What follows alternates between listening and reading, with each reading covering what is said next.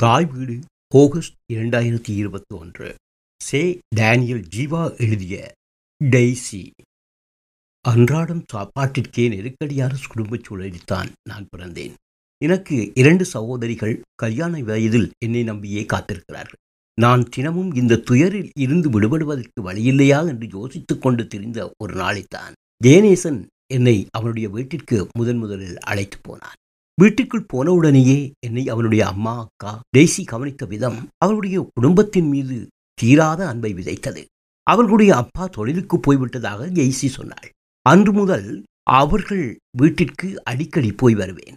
Daisy என்னை விட இரண்டு வயது மூத்தவள். அவளுடைய தம்பியும் என்னுடைய நண்பனுமாகிய ஜேசு நேசன் என்னுடன் ஒரு நாள் கதைத்துக் கொண்டு நிற்கும் போது தன்னை விட தன் அக்கா இரண்டு வயது மூத்தவள் என்று சொன்ன போதுதான் எனக்கு தெரிய வேண்டி வந்தது. எனக்கும் ஜேசு நேசனுக்கும் ஒரே வயது. மாதத்தில் நான் மூத்தவன். நான் டெய்சி என்றுதான் அழைப்பேன். சில வேளையில் டெய்சி அக்கா என்றும் அழைப்பேன். டெய்சி நெடுநெடுவென வளர்ந்த உயரமான தோற்றம் கொண்டவள். மெல்லிய உடல்வாகு. பார்வைக்கு மிக அழகாக இருப்பாள். வெள்ளை நிறமும் பழுப்பு நிறமும் கலந்த உடலில் கழுத்துக்கு வலப்புறமாக ஒரு மச்சம். டெய்சிக்கு அது ஒரு தனி அழகு. நெற்றிப்பூர்வம் இரண்டும் மோதும் இடைவெளியில் எப்போதும் இருக்கும் கருப்பு கலரில் சிறிய ஸ்டிக்கர் போட்டு எடுப்பாக இருக்கும். அவளை பேர் அழகி என்றால் அதுவும் பொருத்தம்தான். டெய்சி அவளுடைய பேரின் சுருக்கம் ஊரில் உள்ள எல்லோரும் டெய்சி என்றே அழைப்பார்கள். அவளுடைய பெற்றோர் மட்டுமே அவளை டெய்சி ராணி என்று அழைப்பார்கள். டெய்சிக்கு இரு சகோதரர்கள் இருக்கிறார்கள். இருவரும் டெய்சி மீது அளவற்ற அன்பு கொண்டவர்கள். ஒரு சகோதரன் சுவிசில் இருக்கின்றான். அவன் முன்னாள் போராளி. டெய்சியின் பெற்றோர் பயத்தினால் அவனை வெளிநாட்டுக்கு அனுப்பி வைத்தார்கள். அவன் வெளிநாட்டுக்கு செல்வதற்கு முன்னரே அவர்கள் வசதியான குடும்ப பின்னணி கொண்டவர்கள். யாழ்ப்பாணத்தில் கடலோர பகுதியில் அவர்களுடைய அப்பாவின் பெயரை சம்மாட்டி சைமன் என்று சொன்னால் மீன்பிடி தொழிலில் ஈடுபாடு கொண்டவர்களுக்கு அநேகமாக தெரியும்.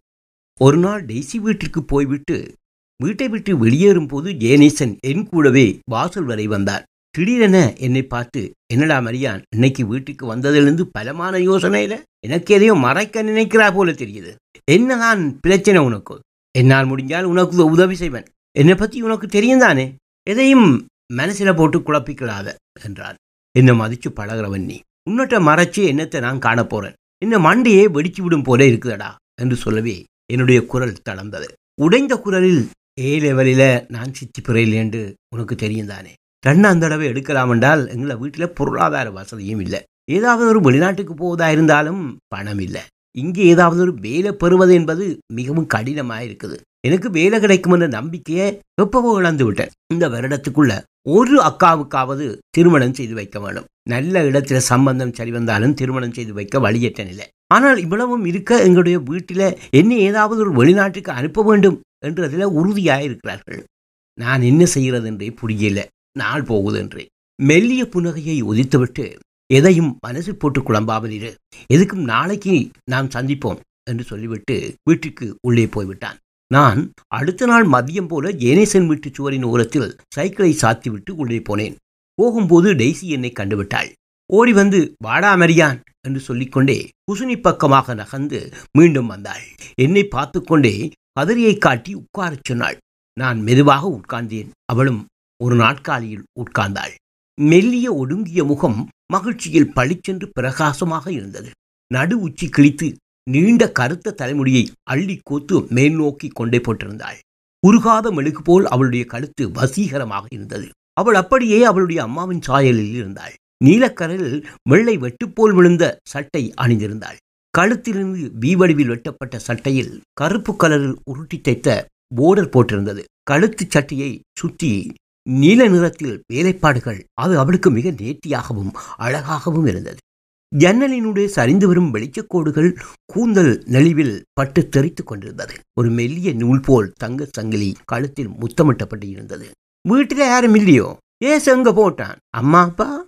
எல்லாரும் வெளியில போயிட்டான் அம்மாவும் அப்பாவும் டவுனுக்கு. தம்பி சந்தைக்கு இறைச்சி வாங்க போயிட்டான். இப்ப அவன் வந்துடுவேன். அதுவரையும் இரண்டா நான் தேத்தனியை போட்டு விட்டு வாரன். என்று சொல்லி போட்டு போனவள். ஒரு ஐந்து நிமிடம் கூட இருக்காது பால் தேநீரோடு வந்தாள். ஒரு கப்பை எனக்கு தந்துவிட்டு மறுகப்போடு நாற்காலியில் உட்கார்ந்தாள். குறுகுறுப்போடு இருந்தவளின் முகத்தை ஏனோ கவனித்தேன். என்ன யோசனையில் இருக்கிற? என்று சொல்லியபடி ஒரு முறை தேத்தனையை உறிஞ்சி குடித்தாள். மேலுதடும் கீழுதடும் பவியமாக அசைந்து கோப்பி கப்பை தழுவியது. அவள் ஒரு முரடு குடித்தவுடன் மெல்ல உதடுகள் விலகி வந்தது. சுங்கான் மீன் மேல் கடல் தண்ணீர் போல் பால்டே தண்ணி உதட்டின் மீது ஒரு துளியொட்டி கிடந்தது. இடது கையை எடுத்து நாற்காலியின் இடது பக்க கைப்பிடியில் அந்த கைப்பிடிக்கு வலிக்காத மாதிரி வைத்தாள். வஞ்சனையில்லா முகத்தில் ஒரு குழந்தைத்தனம் வழிந்தோடியது கண்களில் இருந்து ஒரு இனம் புரியாத ஒளி என்னை நோக்கி மெல்ல மெல்ல கசிந்து வருவதை உணர்ந்தேன். என் யோசிப்பை அவள் குரல் நிறுத்தியது. நீ என்னடா பெரிய மனுஷன் மாதிரி யோசனையில தெரிகிற வார்த்தையில் கண்டிப்புடன் கரிசனை வெளிப்பட்டது. யாரு? உன்னுடைய தம்பி சொன்னானா? ஏன் உன்னை மூஞ்சியை பார்த்தாலே தெரியுது? அவளே தொடர்ந்தாள். என்னதான் உன்ற பிரச்சனை? வீட்டில் கஷ்டம். ஒன்று வேலை செய்யணும் இல்லைண்டா வெளிநாட்டுக்கு போகணும். அப்படித்தானே? நான் ஆமோதிப்பது போல தலையை அசைத்தேன். இப்படியே மண்டையை மண்டையை ஆட்டியபடி மனசுக்குள்ள பிரச்சனையை வச்சுக்கொண்டு யாருக்கும் சொல்லாமல் திரி. சுவிட்சில் இருக்கிற எங்கள் அண்ணர் நல்லவர். உன்னை பற்றி விவரமாக போன மாதமே கடிதம் எழுதி போட்டிருக்கிறேன். தம்பியும் இரண்டு கிழமைக்கு முதல்ல கொழும்புக்கு போன போது டெலிஃபோனில் உன்னை பற்றி நல்லா சொல்லியிருக்கிறான். நீ ஒன்றுக்கும் பயப்படாமல் கொழும்புக்கு போய் பாஸ்போர்ட் எடுத்தால் மட்டும் போதும். அண்ணன் மேற்கொண்டு பயண ஏற்பாடுகளை கவனிப்பார். நீ வெளிநாட்டுக்கு போய் உடைச்சு உங்களுடைய ரெண்டு அக்காவுடைய திருமணத்தையும் முடிச்சு போட்டு எடுத்து விட்ட காசை மட்டும் கொடுத்தா சரி அவ்வளவுதான். மேற்கொண்டு நீ என்ன விருப்பமோ அப்படியே நடந்து கொள்ளு. ம் என நீட்டி எழுத்தேன் ஏதாவது சந்தேகமே? சொல்லு. இல்லை இல்லை ஒன்றும் இல்லை. பரவாயில்ல சொல்லு. கொழும்புக்கு போகிறதுக்கோ பாஸ்போர்ட் முடிக்கிறதுக்கோ என்கிட்ட பணம் இல்லையாக்கா அதெல்லாம் ஒரு பிரச்சனை இல்லை. நாளைக்கே கொழும்புக்கு போகிறதுக்கு ஆயத்தப்படுத்து.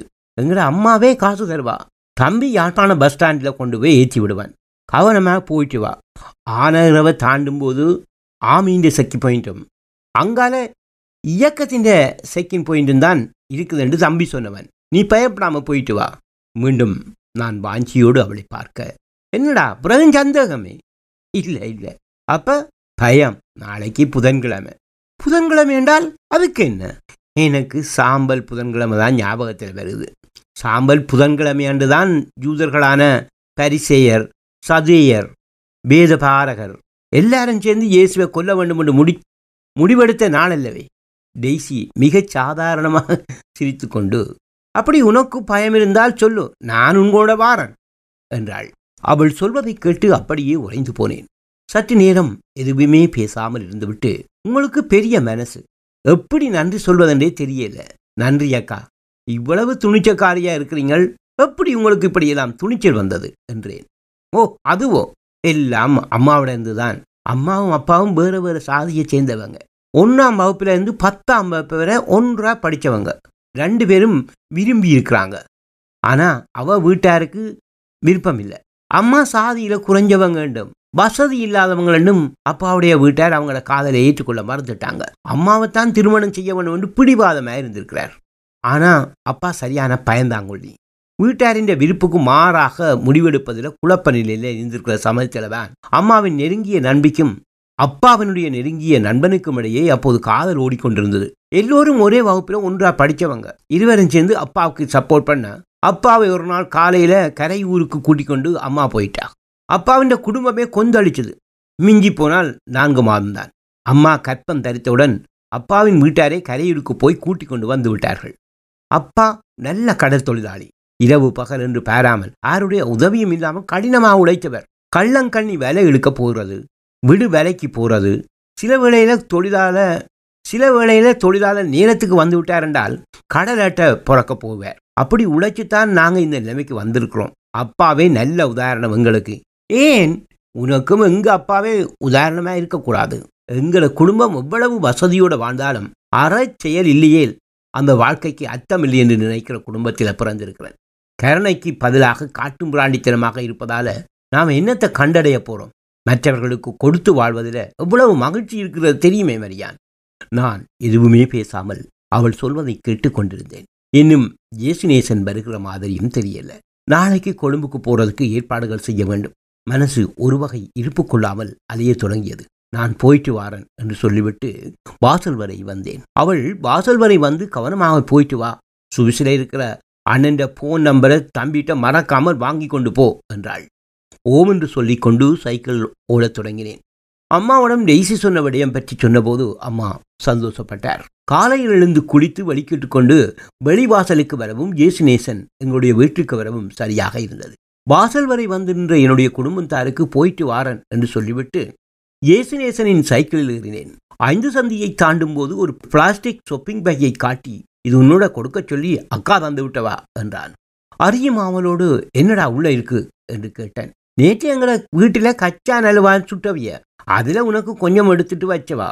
அதைத்தான் இப்ப தந்து விட்டவா? என்றான். சைக்கிள் பஸ் ஸ்டாண்டிற்கு வந்து விட்டது. கொழும்புக்கு புறப்பட காத்திருந்த பஸ்ஸுக்கு பக்கத்தில் நாங்கள் இருவரும் வந்துவிட்டோம். கையில் வைத்திருந்த பிளாஸ்டிக் ஷாப்பிங் பையை என்னிடம் தந்தான் அதை நான் கொண்டு வந்த தோல் பைக்குள் செருகி வைத்து சிப்பை இழுத்து பூட்டிவிட்டு நிமிந்து போதுதான் சேட்டு பைக்குள் காசையும் ஒரு வெள்ளை பேப்பரில் எழுதிய டெலிபோன் நம்பரையும் வைத்தான். டெய்ஸிதான் இவற்றை கவனமாக இயேசு நேசனிடம் கொடுத்திருப்பாள் என்று ஒரு கணம் மனதுக்குள் நினைத்து கொண்டேன். நான் நன்று சொல்லிக்கொண்டு பஸ்ஸுக்குள் கையை அசைத்து கொண்டு ஏறினேன். கொழும்பு நோக்கி புறப்பட்டது. பஸ். நான் பின்னேரம் ஐந்து மணி போல் கொழும்பு வந்து சேர்ந்து விட்டேன். அடுத்த நாள் காலையில் கடவுச்சீட்டு எடுப்பதற்காக பாஸ்போர்ட் அலுவலகத்துக்கு சென்று அலுவலை முடித்து விட்டேன். பெட்ரா ரயில் நிலையத்துக்கு முன்பாக இருந்த உடுப்பு கடைக்குள் சென்று இரண்டரை மீட்டர் துணியொன்றை டெய்ஸிக்கும் பேட்ரிக் துணியில் தைத்த இரண்டு சட்டையை என்னுடைய அக்காளுக்கும் வாங்கி கொண்டு தங்கியிருந்த விடுதிக்கு வந்து சேர்ந்தேன். அடுத்த நாள் காலையிலேயே ரயில் எடுத்து பின்னேறமே யாழ்ப்பாணம் வந்துவிட்டேன் அடுத்த நாள் மதியம் போலவே டெய்ஸி வீட்டுக்கு வந்தேன். டிவி பார்த்து கொண்டிருந்த டெய்ஸி வாடா மரியான் என்று வரவேற்றுக் கொண்டே என்னோடு கதைப்பதற்கு வசதியாக ரிமோட் கண்ட்ரோலை எடுத்து ஓடிக்கொண்டிருந்த படத்தை நிறுத்தினாள். ஏனேசன் வீட்டில் இல்லை. அவளுடைய அம்மாவும் அப்பாவும் அறையில் தூங்கிக் கொண்டிருந்தார்கள். மரியான் எப்படியடா? கொழும்பு பயணம் போயிட்டு. பரவாயில்ல. ஒரு கிழமையில வீட்டுக்கு பாஸ்போர்ட் அனுப்புறேன்னு சொன்னவங்க. சுவிஸில் இருக்கிற அண்ணனோட டெலிஃபோனில் கதைச்சனியா ஓ அவர் சொன்னவர் இந்த மாதத்துக்குள்ள சரி வருமா? சுவிஸுக்கு வந்த பிறகு தன்னோட தான் இருக்கட்டுமா வேலையும் எனக்கு எடுத்து தருவராம். எடுத்து விட்ட காசை பற்றி யோசிக்க வேண்டாமாம். சுவிஸுக்கு வந்து உழைச்சி ஆறுதலாக தந்தால் போதுமாம் என்று சொன்னார். உங்கள் அண்ணன் உங்களை போல தான் அன்பாகவும் நிதானமாகவும் கதைக்கிறார். அவர் நல்லவர் போல இருக்கு. அதில் என்ன சந்தேகமடா? அவர் என்ன விட நல்லவர்? அக்கா உங்களோட கதைக்கும் போது வார்த்தையை அளந்து போட வேண்டும். அப்படி ஒன்றும் இல்லைடா. என்னை பார்த்து பயப்படுறதை நிறுத்தலாம் அறியான் சார் நான் சிரித்துக்கொண்டு வீட்டிற்கு வந்து விட்டேன். இன்னொரு நாள் ஜேசினேசனையும் கூட்டிக் கொண்டு ரவனுக்கு போவதற்காக டெய்சியின் வீட்டிற்கு காலையிலேயே வந்துவிட்டேன்.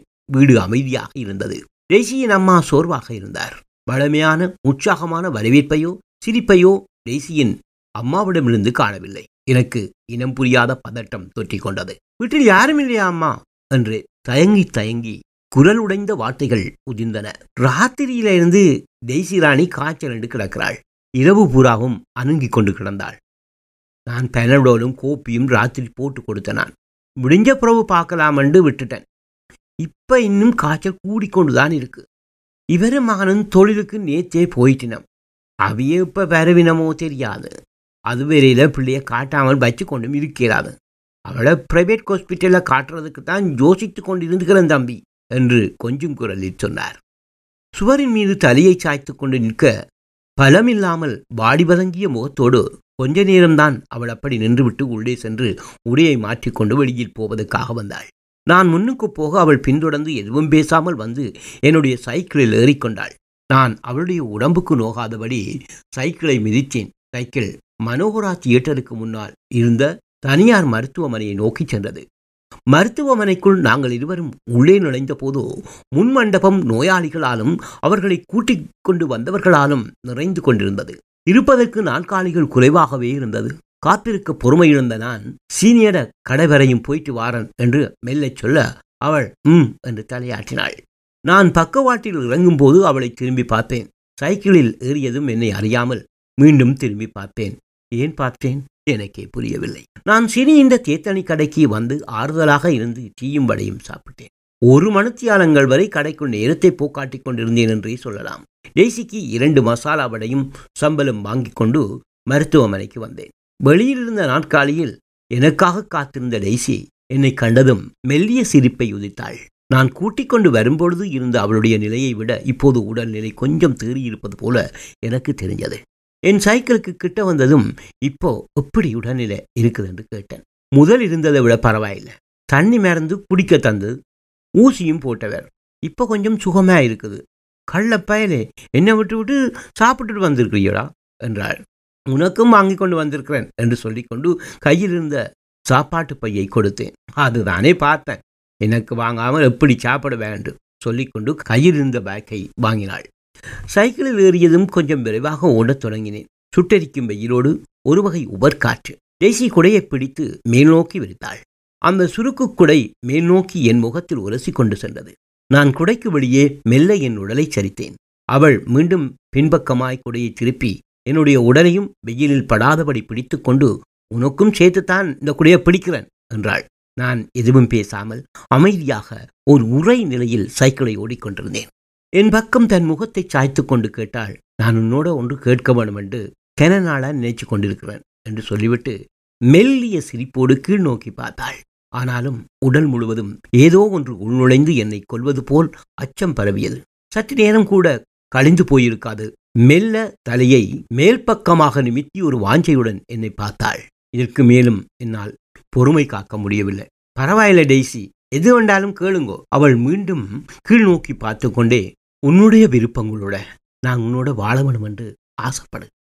நீ என்ன வார்த்தைகள் முடிவதற்கு முன்பே அவளுடைய முகத்தில் அரைந்தது போல் என்னுடைய முரட்டு குணத்தை வரவழைத்துக் கொண்டு எதுவும் பேசவில்லை. சைக்கிளை வேகமாக செலுத்திக் கொண்டு அவளை அவளுடைய வீட்டிற்கு முன் இறக்கிவிட்டு விறுவிறுப்பாக சைக்கிளை திருப்பிக் கொண்டு வீட்டிற்கு வந்துவிட்டேன் இரவு முழுவதும் ஏனோ அவளை பற்றிய எண்ணமே இருந்தது. ஒரு வாரமாக அவளுடைய வீட்டின் பக்கம் போகவே இல்லை. ஆனால் அவளுடைய நினைவுகளோடு கழிந்தது. ஒரு முடிவுக்கு வராமல் குழப்பமான நிலையில் இருந்தேன். அந்த நேரத்தில் தான் நேசன் என்னுடைய வீட்டிற்கு வந்து அம்மா கூட்டி வரச் சொன்னார் என்று என்னை அவர்களுடைய வீட்டிற்கு கூட்டிக் கொண்டு போனான். நான் வீட்டிற்குள் நுழைந்ததும் அம்மா தான் என்னை வரவேற்று பொதுவாக பேசினார். தேசியும் நேசனும் நாட்காலியில் இருந்து கொண்டு டிவி பார்த்து கொண்டிருந்தார்கள். ஒரு அரை மணி நேரம் கழித்து நான் என்னுடைய வீட்டிற்கு வந்துவிட்டேன் இரவு முழுவதும் ஏனோ நித்திரை வரவில்லை.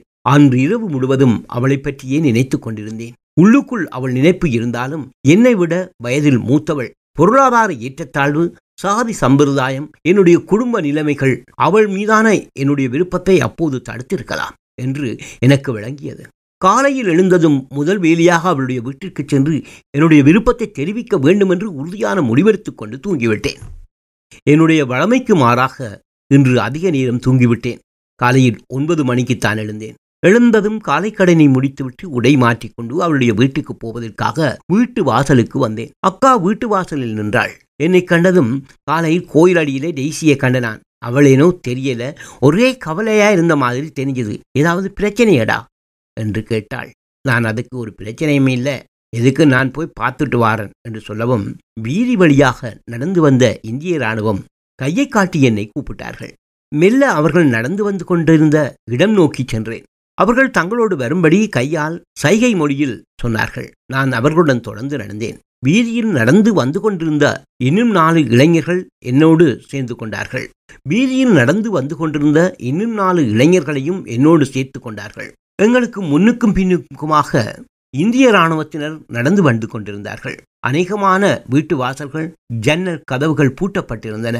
ஒரு சிலர் ஜன்னல் வழியாக நாங்கள் நடந்து வருவதை வேடிக்கை பார்த்து கொண்டிருந்ததை நான் அவதானித்தேன். நாங்கள் எல்லோரும் கடைசியாக பொம்மை வெளியில் ஒரு வீட்டில் இருக்கிற இந்திய ராணுவ முகாமுக்கு அழைத்து வரப்பட்டோம். வீட்டின் அருகோடு கிடுகுகளால் வேயப்பட்ட பந்தலுக்கு பக்கத்தில் கிடந்த மண்ணுக்குள் உட்காரச் சொல்லி இந்திய ராணுவம் தளபதி ஒருவர் என்னை கட்டளையிட்டார். நாங்கள் ஐந்து பேரும் மண்ணுக்குள் சக்கப்பணிய உட்கார்ந்து விட்டோம். கொஞ்ச நேரத்தில் நான்கு ராணுவ அதிகாரிகள் வீட்டின் உள்ளறையில் இருந்து நாங்கள் இருக்கும் இடத்துக்கு வந்தார்கள்.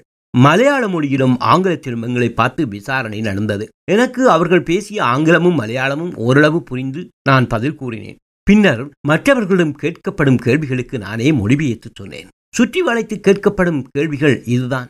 எல்டிடிஐ உங்களுக்கு தெரியுமா? அவர்களோடு உங்களுக்கு தொடர்பு இருக்கிறதா? இஎன்டிஎல்எஃப் கராச்சிக்குள் திருத்துவதற்காக விட்ட மினிவானை வெளியே தள்ளி ரோட்டில் வைத்து எரித்துவிட்டு ஓடிப்போனவர்களை நீங்கள் கண்டீர்களா? இவ்வளவுதான் அவர்களின் கேள்விகளின் சுருக்கம். ஆனால் இந்த கேள்விக்கு முன்னும் பின்னும் அவர்களின் சப்பாத்து போட்ட கால்கள் எங்களை பதம் பார்த்து கொண்டிருந்தது. ஆரம்ப விசாரணைகளின் போது எங்கள் மீது விழுந்த அடிகள் மெல்ல மெல்ல குறைந்துவிட்டன எங்களோடு பிடிபட்டு வந்த துறை மீது விழுந்த அடிகள் குறையவில்லை. அதுக்கு காரணம் என்று நான் நினைத்துக் கொண்டிருப்பது துறை அடிக்கடி சிரித்து கொண்டே இருப்பது. இன்னொன்று அவனுடைய கண். அவனுடைய கண் பார்வை ஒரு வகை சறுக்கலாக இருக்கும். நாங்கள் சிறு வயதிலேயே அவனை வாக்கு கண்ணன் சரக்கு கண்ணன் என்றுதான் அழைப்பது வழக்கம். ஒவ்வொரு அடி விழும் போதும் அவருடைய சிரிப்பும் பார்வையும் அவர்களை கிண்டல் செய்வது போல் உணர்கிறார்களோ தெரியவில்லை. ஒவ்வொரு அடி விழும் போதும் அவனுடைய சிரிப்பும் பார்வையும் அவர்களை கிண்டல் செய்வது போல் உணர்கிறார்களோ தெரியவில்லை.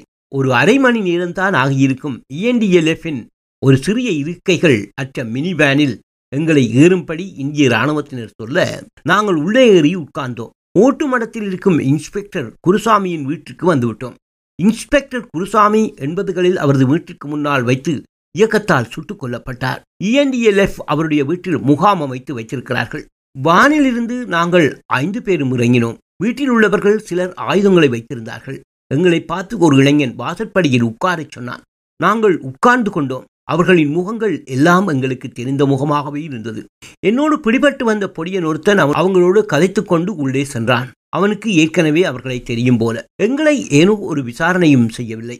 அதே நேரத்தில் எங்களை அந்நியர் போல் நடத்தவும் இல்லை. எனக்கு வியப்பாக இருந்தது. அவர்கள் எங்களை விடுதலை செய்வதற்காக யாருடைய அனுமதி பெறுவதற்காகவோ காத்திருப்பது போல் தோன்றியது. மினிவானில் இயக்கப்படியங்கள் வந்து இறங்கினார்கள். இறங்கியவர்களில் இருவர் யாழ்ப்பாணத்தில் நன்கு அறிமுகமான முகங்கள் ஒன்று பாபுஜி என்று அழைக்கப்படுபவர் மற்றவர் ஞானசேகரன். அவர்களை கண்டதும் எங்களுக்கு பக்கத்தில் நின்ற பொடியன் ஒருத்தர் ஓடிப்போய் அவர்களுக்கு ஏதோ சொன்னார். அதன் பிறகு எங்களை வீட்டுக்கு போகும்படி அந்த பையன் வந்து சொன்னான். உள்ளே போன பொடியனை தவிர நாங்கள் எல்லோரும் அந்த முகாமை விட்டு வெளியே வந்து விட்டோம். வீட்டுக்கு போயிட்டு டெய்ஸியின் வீட்டுக்கு வந்தேன். நேசன் நேசன் என்று கூப்பிட்டு கொண்டு முன் இருப்பு கதவை திறந்து உள்ளே வந்தேன். பிராந்தையில் யாரும் இல்லை. ஒருவேளை எல்லாரும் தூங்கி இருக்கலாம் என்று நினைத்து கொண்டு மீண்டும் நேசன் நேசன் என்று கொண்டு கொஞ்சம் சத்தமாக கூப்பிட்டேன். அறைக்குள் இருந்த கட்டிலில் படுத்து கிடந்த டெய்ஸி அழுகுரலில் உள்ளே வாடா மரியான் என்றாள். நான் தயங்கினேன். அடைத்து போன குரலில் வீட்டில் யாரும் இல்லையோ? அடைத்து போன குரலில் வீட்டில் யாரும் இல்லையடா. எனக்கு எழுப்ப ஏலாமை இருக்கு. அறையை திறந்து உள்ள வாடா என்றாள். கதவை மெல்ல திறந்தேன். அவளுடைய முகத்தை பார்த்துவிட்டு ஒரு கணம் விக்கித்து போனேன். முகம் முழுவதும் அழுது கன்றி சிவந்து போய் கிடந்தது. என்னை பார்த்ததும் ஈரம் கசிந்து பரவி கிடந்த கன்னத்தை கையால் துடைத்துக் கொண்டு மெல்ல உடலை அசைத்து கட்டிலில் இருந்து எழுந்து கொண்டாள். யாரோ இதற்கு முதல் அவளுடைய கட்டிலை ஒட்டியபடி ஒரு நாற்காலியை போட்டு உட்கார்ந்திருத்திருக்கலாம் என்று நினைக்கிறேன். அந்த நாற்காலியை காட்டி உட்காரச் சொன்னாள். நான் கொஞ்சம் பின்னோக்கி நாற்காலியை நகர்த்தி கொண்டு உட்கார்ந்து கொண்டேன். வீட்டில் யாரும் இல்லையோ? இல்லையடா. உன்னை பிடிச்சு கொண்டு போயிட்டாங்கன்னு கேள்விப்பட்டதும் வீட்டை விட்டு போனவங்க தான். இன்னும் வேற இல்லை. வீட்டில் சமையலும் இல்லை. வீடே செத்த வீடு மாதிரி கிடக்குது. நீ இப்போ வந்திருக்காட்டா? என்ற உயிர் போயிருக்கும் போல் இருந்தது என்றாள். என்ன விட்ட உடனே உன்னை தேடித்தான் பெற வேணும் என்று மனம் விரும்பிட்டு. ஆனால் வீட்டை என்ன தேடுவாங்களுன்றதுக்காகத்தான் வீட்டை போயிட்டு இங்கே வந்தனான். எங்களை அக்கா சொன்னா உங்களோட அம்மா அப்பா தம்பி எல்லாரும் வீட்டை விட்ட வந்துட்டு அசோக ஹோட்டலுக்கு போய் என்னை பற்றி விசாரிக்க போகிறோம்ண்டு சொல்லி போட்டு போனவங்களாம். என்ன பிடித்து வச்சிருந்த பொம்மவெளி இந்திய இராணுவ முகாமிலிருந்து இன்ஸ்பெக்டர் குருசாமி வீட்டில் இருக்கிற முகாமுக்கு கொண்டு வந் கொண்டு வந்துட்டாங்க மினிமேனில் எங்களை ஏற்றி கொண்டு இடப்பக்கம் திரும்பும்போது கண்ணாடி வழியே உங்களோட அம்மாவை கண்டனான். மரத்துக்கு கீழே வெயில் அகோரம் தாங்க முடியாமல் தலைக்கு மேலே சீலியை போட்டபடி நின்று கொண்டிருந்தா. நான் அப்போவே என்னைத்தான் தேடி வந்திருக்கலான்னு நினைச்சிட்டேன். உன்னை இந்திய ராணுவம் பிடிச்சு கொண்டு போயிட்டாங்கண்டு.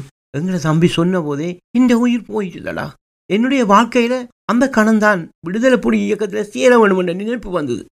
நீ வி- வீட்டுக்கு வராது இருந்த நாட்களில் நான் சோர்ந்து போயிருந்தேன். ஒரு நாள் அம்மாவே என்கிட்ட மரியான் ஏன் வீட்டுக்கு வராமல் இருக்கிறான்? என்று கேட்டான் நான் உன்னிடம் விருப்பம் கேட்டபோது நீ நடந்து கொண்ட முறையும். அதன் பின் தான் நீ வராமல் விட்டுவிட்டாய் என்றும் ஒன்றும் மறைக்காமல் சொன்னேன். எல்லாவற்றையும் கேட்டுக்கொண்டிருந்து விட்டு அவன் பாவம் எந்த காரணத்தை கொண்டும் அவனுடைய மனம் நோகும்படி நடந்து கொள்ள வேண்டாம் என்று அம்மா சொன்னார் வீட்டிலே இந்த விடயம் குறித்து யாருக்கும் சொல்லாமல் தம்பியை அனுப்பி உன்னை வீட்டுக்கு கூட்டிக் கொண்டு வரச் சொன்னதே அம்மாதான். அம்மாவுக்கு உன்னை பற்றி நல்ல அபிப்பிராயம் இருக்குது. அவ உங்க மீது நம்பிக்கையும் அளவு கடந்த அன்பும் வச்சிருக்கிறா. உன்னை தன்னுடைய பிள்ளைகளின் ஒருத்தனாகவே இன்று வரை நினைச்சு கொண்டிருக்கிறா என்றாள். நான் உங்களை என்னுடைய மூன்றாவது அக்கா மாதிரி நினைச்சேன்.